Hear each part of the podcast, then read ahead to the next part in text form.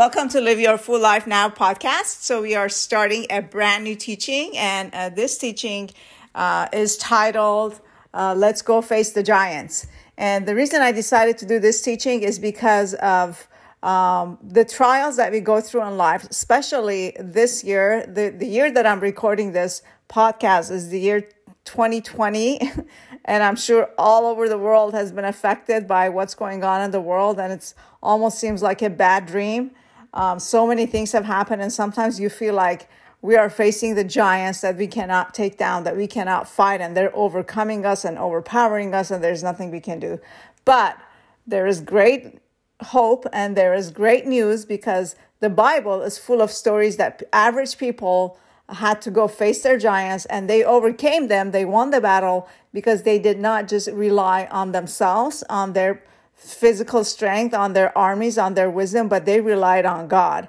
So that's why I, I thought it's appropriate, considering what we're going through as a nation, to be reminded of the stories that are, you know, it is the God, it is our God the Father who fights our battles. And let's um, kind of dwell into those stories and see how did it actually all come to pass. And I want to share with you guys the story of uh, the uh, of Joshua, which uh, during the last teaching I shared some of that that had to do with the subject that I was teaching uh, at that point, which was have faith, take action, and get results. I shared the story of um, uh, Rahab, the prostitute, that um, when Joshua sent the spies, they had to go stay with her, and ultimately her heart was turned toward God, and she had the fear of God, and she was uh, delivered her and her whole family from being killed. But anyway, uh, if you guys haven't listened it, I encourage you to go back and listen it. But this new teaching is based on let's go face our giants.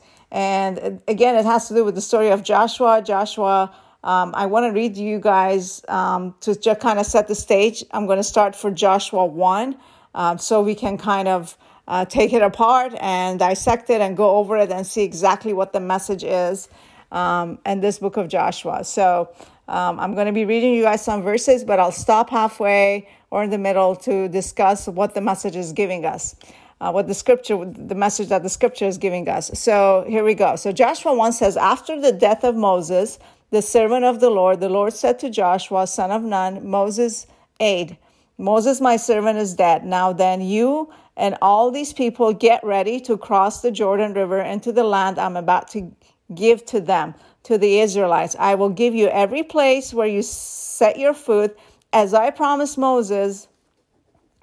Uh, your territory will extend from the desert to Lebanon and from the great river, the Euphrates, uh, all the Hittite county to the Mediterranean Sea in the west. No one will be able to stand against you all the days of your life. As I was with Moses, so I will be with you.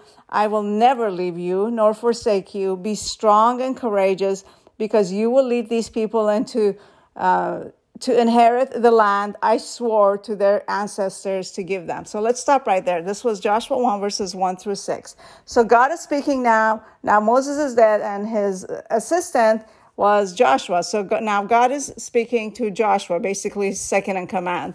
And he's telling him, he's giving him strict instructions, very specific instructions of what is about to happen. He's also telling him, reminding him that I have made promises. In other words, he's saying, I'm going to keep my promise. I had promised to the Israelites that I will deliver, uh, you know, the promised land to them. So I'm going to take the, this land from these people and give it to, uh, to uh, Israelites. And he even pretty much describes from what area to what area, gives the name and everything. Um, so, what's very encouraging in these verses is I felt like God is talking to us now. Um, that it says, first of all, it says, No one will be able to stand against you all the days of your life. Yet, he's telling him to get ready to go to battle. And then he says, As I was with Moses, so I will be with you. I will never leave you nor forsake you. And this is now God speaking to his children, to his followers, to people whose heart is after God, who are not just playing religion, but truly their heart is after God. And he's saying, I will never leave you, and I will never forsake you, and I will deliver you. And then the verse 6 says, Be strong and courageous, because you will lead these people to inherit the land that I swore to, the, to your ancestors to give them. So, why is he telling him be strong and courageous? Because he's about to take on a big task and go into battle. And, you know, in the physical, it looks like um, he doesn't have enough support, enough people, or enough uh, soldiers to fight for him. But God is telling him, be strong because I'm going to be your backup. I'm going to be there to fight along with you, and I will deliver your enemies into your hands. That's basically what he's saying. Um, he says it again in verse 7. He says, Be strong and courageous. Um, and then he goes on to say, Be careful to obey all the law my servant Moses gave you. Do not turn from it to the right or to the left, that you may be successful wherever you go. Keep this book of law always on your lips. Meditate on it day and night so that you may be careful to do everything written in it.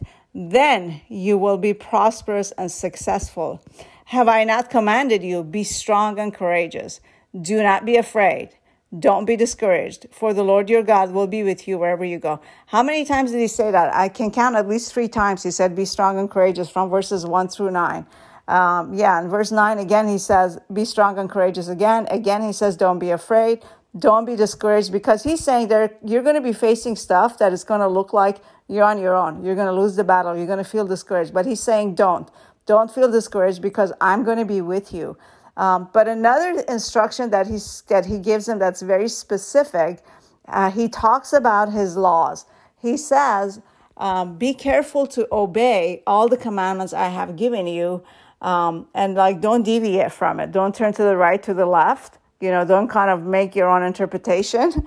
And then he also says the way he talks he says keep this book of law always on your lips. Why is that? Is he supposed to say scripture all day long um, so god wants us to be aware of his commandments his promises and be careful of the words that come out of our mouth it should reflect his truth really and then he says, meditate on it day and night. And again, meditate doesn't mean just, you know, don't do anything, just sit and read your Bible all day long. No, basically, it means when you um, study the word, you're thinking about it, you're trying to make sense of it, you're trying to see how it applies in your life. You're making it really the first authority in your life. So again, he's giving him specific instructions to, uh, first of all, he's getting him ready to go into battle. He encourages him. He says, Don't be afraid, I'll be with you. Uh, don't be discouraged. And then he's he's telling him this is what you need to do um, to you know to be um, prosperous and successful, successful in battle, prosperous. Uh, you know, probably in in all areas of your life, it's to follow God's way. So there is a condition to receive that um, victory that God has in store for us, in whatever area of our life that we're struggling with and that is to know what God's will is for us and wholeheartedly to give into it versus thinking, well, that doesn't work for me. I'm not going to do that. That's not the way everybody else says to do it. Um, you know, I think I think this way. I believe my own way is going to work better. Or so, how is that working for us? It's really not, is it? We've tried many different ways to make something happen in our own effort, and it doesn't it doesn't work out. But God is saying, follow it my way and when you're going to face the giants, I will deliver the giants into your hands. I will make you successful and prosperous. I will help you. Um, so I think I'm going to stop right here, but this is kind of setting the stage of how God is preparing Joshua to go into the battle. And this is really, we're going to go into the famous story of the walls of Jericho. I'm sure you've heard that term before, how the walls of Jericho fell. So something supernatural happened when Joshua followed exactly what the Lord had told him when he was going into the battle. And it's a very um, interesting uh, and intriguing story. So uh, we're going to continue with this teaching of um, Joshua and hopefully you will benefit from it. So until the next teaching, God be with you and God bless you.